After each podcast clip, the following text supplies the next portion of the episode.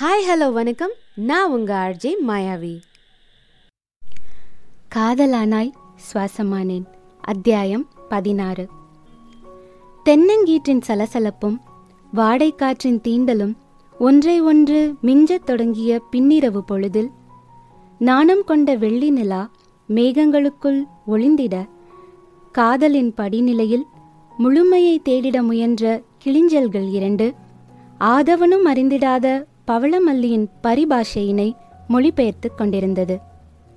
ஏதோ ஓர் அடர்வனத்தின் பனிப்பாறை துகள்களை தூதாக சுமந்து வந்த இறகுகள் மென்மலையென பொழிந்திட ஈர்ப்பு விசையின் தாக்கத்தால் சிதறிய பனித்துளிகளினூடே சிம்பொனி உலகமும் கலந்திட்டது. மிதந்து மிதந்து வந்தாய் நெஞ்சில் நடந்து நடந்து சென்றாய். அசந்து அசந்து நின்றேன். ஐயோ அளந்து அளந்து கொன்றாய். உன் போர்வை இருட்டிலே நான் தொலைந்து போகிறேன். ஒரு ஜாடை செய்யடா. காலவெளி காடுகளில் அலைவதைப் போல் உணர்ந்தவள் அவனின் அருகாமை தந்த காந்த அலைகளில் தன் நரம்புகள் புல்லாங்குழலாய் இசைப்பதை அறிந்திட்டாள். இந்த நிமிடம் உயிர் பிரிந்திட்டாலும் தகுமே என மெய் மறந்திருந்தவள். நிலா என்ற அவனது தாழ்ந்த அழைப்பில் நிமிர்ந்து பார்க்கவும் தடுமாறி மார்பில் சாய்ந்து கொண்டாள். அவளின் கைகள் கோர்த்து வானத்து விண்மீன்களின் துள்ளலை ரசிக்கலானான் அவன்.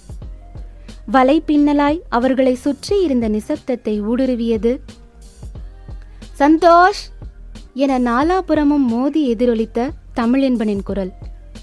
சர்வமும் பதறி போக அவள் கைகளை விடுவிக்கவும் தோன்றாமல் உறைந்து போனான் சந்தோஷ்.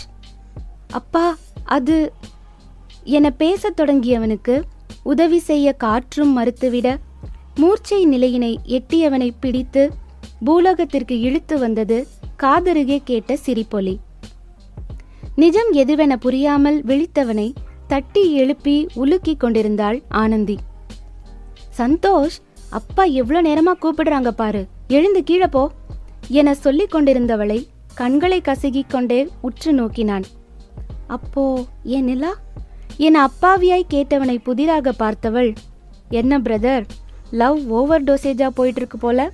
நிலா காலையிலே எழுந்து பாட்டி கூட கோவிலுக்கு போயிட்டா என்றாள். என்ன குழப்புற?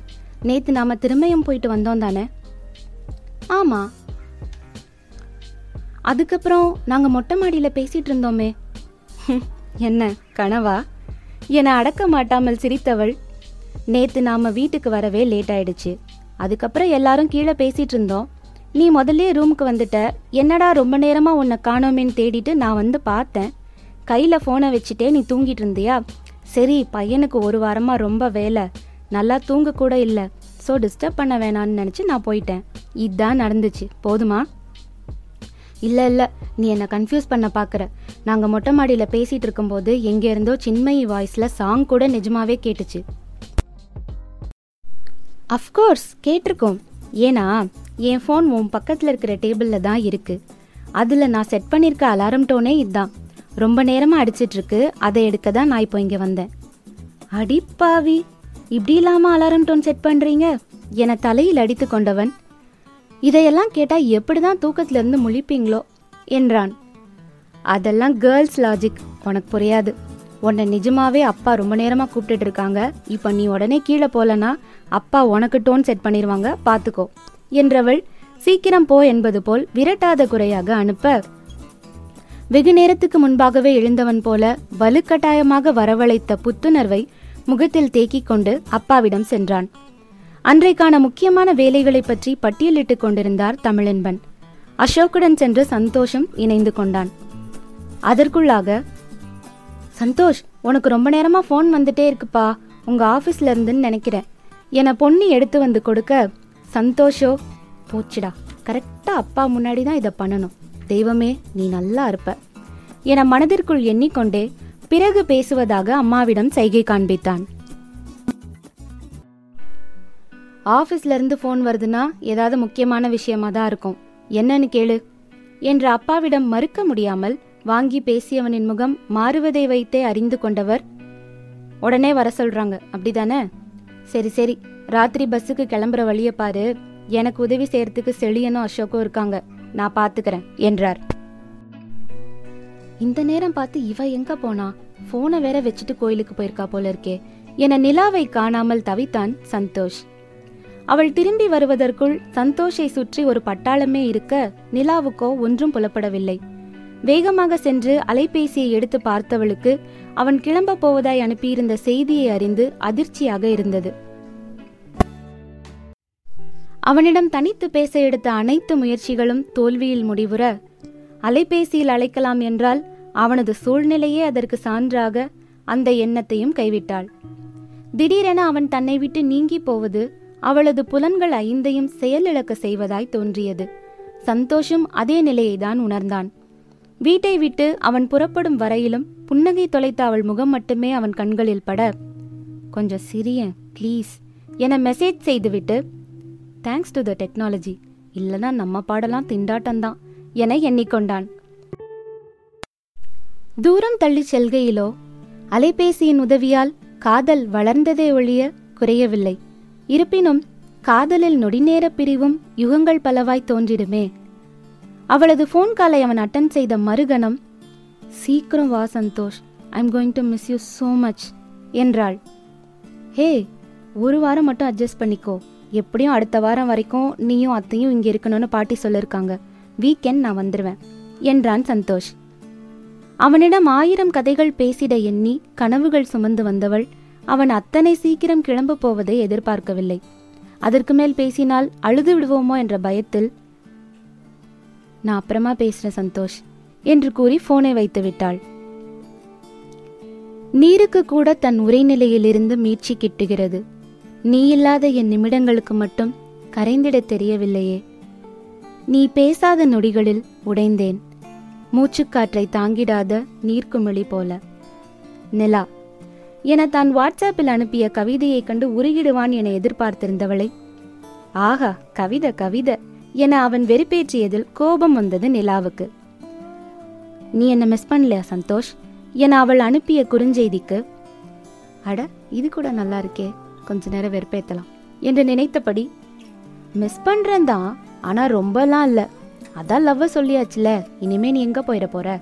என வேண்டுமென்றே பட்டும் படாமல் பதில் அளித்தான் அவளிடமிருந்து சிறிது நேரத்துக்கு பதில் வராமல் போகவே ஐயோ கடுப்பாயிட்டா போலையே பேசாம சரண்டர் ஆயிடலாம் என யோசித்தவன்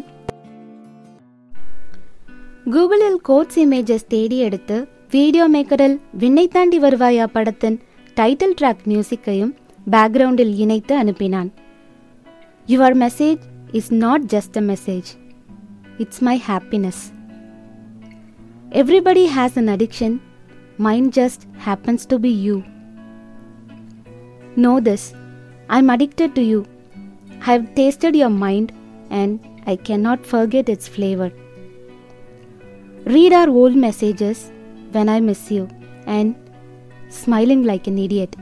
என்பன போன்ற கேப்ஷன்ஸும் இசை புயலின் மெஸ்மரிசமும் சேர்ந்து நிலாவை ஆழ்நிலையை நோக்கி அழைத்துச் சென்றது மகிழ்ச்சியோ துக்கமோ மனம் நிறைந்தாலும் வெறுமை அடைந்தாலும் வார்த்தைகள் அத்தருணத்தில் பிரசவிப்பதில்லை. பேரன்பின் ஆதி ஊற்றாய் இசையே அங்கு பொங்கி பிரவாகிக்கும். நிலாவின் நிலையும் அதுவாகவே இருக்க. அன்பே அன்பே உன்னை எங்கனம் பிரிந்திருப்பேன். நிலா வந்தால் என் இரவுகள் எரிந்திருப்பேன். உன்னை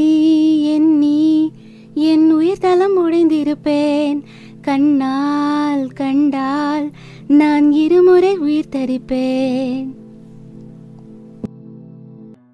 என்ற வரிகளை மட்டும் எடிட் செய்து வாட்ஸ்அப்பில் அனுப்பினாள்.